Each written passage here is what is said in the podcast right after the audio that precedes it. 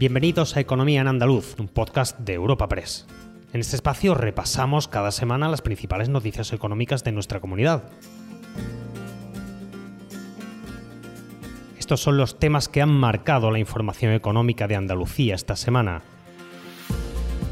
Ya hay desenlace para el riego en el campo andaluz. Serán 600 los hectómetros cúbicos que se desembalsarán para esta campaña por decisión de la Comisión de Desembalse del Guadalquivir. Es un 35% menos que lo aprobado en 2021, que ya se consideraba un mal año, aunque se esperaba una reducción por la grave sequía que atraviesa la cuenca.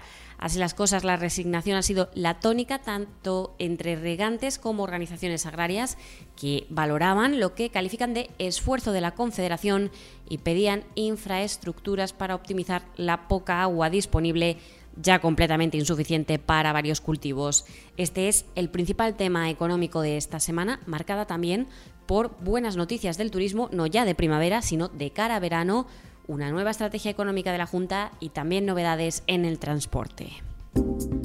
Espacio patrocinado por la Asociación de Trabajadores Autónomos ATA. Comenzamos con una decisión esperadísima en el campo andaluz, la dotación de desembalse para regadíos. Se esperaba una cifra más restrictiva que la de 2021, un año ya malo por la actual sequía, y finalmente así ha sido. La Comisión de Desembalse aprobaba desembalsar 600 hectómetros cúbicos para el riego de los cultivos del sistema de regulación general a los que podrán sumarse hasta 20 hectómetros cúbicos más para completar la campaña en octubre si la falta de precipitaciones así lo requiriera. En la misma línea autorizaba una dotación máxima de 1.750 metros cúbicos por hectárea, es un 70,8% menos con respecto a su dotación concesional. Joaquín Páez, presidente de la Confederación Hidrográfica del Guadalquivir. Pese a lo que pudiera parecer, por las precipitaciones que ha habido durante el mes de, marzo y abril fundamentalmente, eh, la situación hidrológica de la cuenca no ha cambiado. Las precipitaciones, de hecho, en este año hidrológico han sido un 22% menos, eh, menor que la media de los últimos 25 años, lo que supone que, bueno, que esos 385 litros por metro cuadrado que, han caído ha sido, hombre, han aliviado, porque cualquier eh, precipitación, cualquier aportación es, es buena, pero ha sido completamente insuficientes. La cuenca está mal, está muy mal, estamos al 32%. Tenemos 756 hectómetros cúbicos menos que hoy hace un año y hace un año estábamos dentro de una campaña de, regadío absolutamente mala. Era un anuncio esperado por parte de las organizaciones agrarias dada la sequía en la cuenca.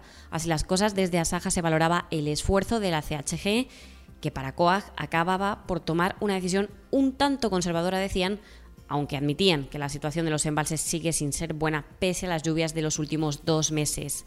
Eduardo López, secretario general de organización de COAG Andalucía. Ha habido, yo creo que una actitud conservadora viene haciéndolo en los últimos años y pues bueno, pues partimos de una situación difícil, somos conscientes, es una situación de, de es verdad que el campo ha respirado mucho por las lluvias de marzo y abril, pero las lluvias han caído tan bien, tan bien que no ha habido mucha escorrentía y no ha llegado a los embalses de la manera que hubiéramos previsto o que pensábamos mientras esta semana llegaban más noticias positivas por parte del turismo. En el primer trimestre de este año, Andalucía recibía 4,5 millones de turistas, es un 275% más que en el mismo periodo del año anterior.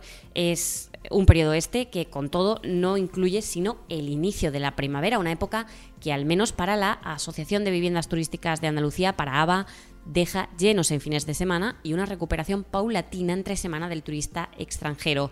Las previsiones son tan buenas que apuntan a un verano bastante importante, decían, para el que lanzaban avisos. Aunque por ahora no hay ocupación alta para los meses estivales, sí puede haber posibilidades de que familias que quieran reservar se encuentren con que no hay nada disponible si no planifican con suficiente antelación.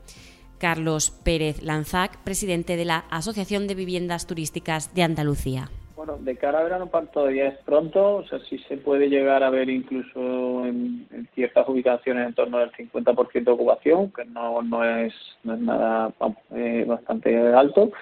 y, todavía hay espacio, pero sí es verdad que familias, que es nuestro principalmente nuestro, nuestro cliente, en torno al 65%, eh, como digo, en general suelen hacer estas eh, reservas anticipadas. Este año el Turismo Nacional, además, para esas casas más eh, más especiales, ¿no? Con, piscina privada o cerca de la playa, etcétera, van a competir con el mercado internacional. O sea que sí, y el, y el cliente internacional sí suele hacer su reserva con bastante anticipación. Por tanto, sí hay, eh, sí puede haber este, este verano eh, posibilidades de que algunas familias quieran reservar sus vacaciones y se encuentren que no hay nada disponible. O sea, se espera una temporada de verano bastante importante. Y precisamente de cara a ese verano habrá más playas con bandera azul en Andalucía, que es de hecho la comunidad autónoma que más suma en un año. Son siete nuevas hasta alcanzar un total de 122. Málaga es la provincia que lidera en este apartado con 36 playas, seguida de Almería con 35, en un listado actualizado esta semana y que como novedad incluye por primera vez el reconocimiento a una zona de baño continental en Córdoba. Si se tienen en cuenta puertos deportivos y embarcaciones sostenibles, Andalucía consigue este año 145 banderas azules, un dato acogido con satisfacción desde la Junta, donde se calificaban los incrementos de banderas de los últimos tres años como un récord histórico, al pasar de 96 a 145. Juan Marín, vicepresidente de la Junta y consejero de Turismo. Eh, cuando tuve el honor de empezar a dirigir esta consejería, eran 96 los municipios andaluces que gozaban de, esta distinción y afortunadamente pues serán 145 y un segundo, un, segundo pueblo de interior. Ya Ardales el año pasado consiguió la bandera azul como playa de interior y este año habrá también en Córdoba, otro municipio que también alcanzará también. Cambiamos de asunto. El Olivar de Jaén mostraba esta semana su descontento ante el nuevo decreto de sequía del gobierno que denunciaba a Saja se olvida de este cultivo y no reduce los índices para aplicar a sus módulos fiscales. Así, apuntaban, el olivar tan solo cuenta con una reducción del 20% ya aprobada en marzo. Por ello, exigían al gobierno que se trate al olivar de Jaén exactamente igual que a cualquier otro cultivo de cualquier otra zona del país que haya sufrido la ausencia de precipitaciones. Luis Carlos Valero, gerente y portavoz de Asaja Jaén. El gobierno de Pedro Sánchez eh, ha tenido una oportunidad de oro para, con este nuevo decreto eh, que afecta a los cultivos en general, de la sequía y sobre todo por el incremento de costos, ya que se centra mucho en eximir de estos pagos a lo que son regadíos por elevación con electricidad y los piensos de fabricación. Algunos cultivos los contempla en el anexo y en algunos pueblos. Parece ser que el olivar ha tenido una sequía general, pero no específica en el sur de España, a diferencia del norte. Hay más noticias, estas referidas a la planificación económica de los próximos años. Andalucía planea aumentar al 2% su inversión en I de Masí y reducir el paro hasta el 14,1% hasta 2027. Así consta al menos en la Estrategia para la Transformación Económica de Andalucía, Horizonte 2027, que aprobaba esta semana el Consejo de Gobierno de la Junta. La estrategia recoge para este periodo unos recursos financieros estimados en 27.917 millones de euros, de los que el 54,7% aproximadamente procede de fondos europeos, fundamentalmente del nuevo marco de financiación comunitaria para el periodo 2021-2027. Rogelio Velasco, consejero de Transformación Económica, Industria y Universidades, desgranaba así su contenido. Estrategia que incorpora no solo los trabajos internos que se han llevado a cabo en el seno de la Consejería y en otras consejerías también, sino ah, incorpora principios fundamentales subyacentes en los marcos comunitarios de apoyo, en concreto el último, el 21-27, así como el mecanismo de recuperación y de resiliencia que, como sabéis, es la herramienta más potente con la que se cuenta dentro de los fondos Next Generation. Novedades también esta semana en el apartado de transportes. La consejera de Fomento, Marifran Carazo, anunciaba que el próximo 1 de junio se producirá en el núcleo de cercanías de Cádiz la primera integración de la tarjeta del Consorcio de Transporte Andaluz en este tipo de trenes. Tras el avance gaditano, la previsión es que esa inclusión se extienda, con fechas aún por determinar, a las cercanías de Sevilla, con vocación también de incluir a Málaga. Marifran Carazo, consejera de Fomento, Infraestructuras y Ordenación del Territorio. En un primer momento lo que tenemos es que integrar esas cercanías a nuestros consorcios de transporte. Esa primera integración se va a producir ya, es cuestión de días, a partir del día 1 de junio va a ser la primera integración previa a la puesta en funcionamiento del tranvía de la Bahía de Cádiz. Luego, a partir de ese momento, también las cercanías de Cádiz y las de Sevilla, que serán las primeras, formarán parte del consorcio y por tanto también participarán de esa tarjeta joven. Yo creo que esa integración es un primer paso, pero a partir de ese momento la voluntad, la, vocación es también introducir Málaga.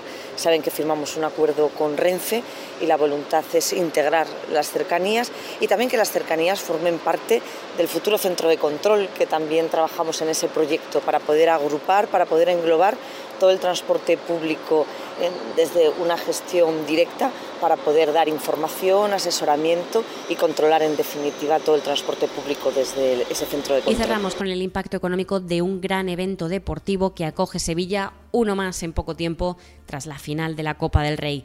Llega ahora la final de la UEFA que disputan el próximo 18 de mayo el Eintracht de Frankfurt y el Glasgow Rangers, que se estima tendrá un impacto de 60 millones de euros a través de la llegada de 50.000 visitantes. David Guevara, concejal de Transición Ecológica y Deportes, explicaba además las posibilidades turísticas de la cita. lo comentábamos antes, un relato que ha construido la ciudad a lo largo de estos últimos años con eventos de, gran proyección a nivel nacional y a nivel internacional, como va a ser esta ocasión, con dos eh, grandes eh, equipos, el Eintracht de Frankfurt y el Glasgow Rangers, que vendrán a la ciudad y que son también dos grandes mercados turísticos para la ciudad. ¿no? Gran Bretaña es el cuarto mercado turístico de sevillano, el alemán es el quinto. Recuerda que puedes encontrar estas y otras muchas noticias económicas en la sección Andalucía en nuestra web europapress.es. Puedes suscribirte a este programa y al resto de podcast de Europa Press a través de Spotify, Apple Podcast, Evox o Google Podcast.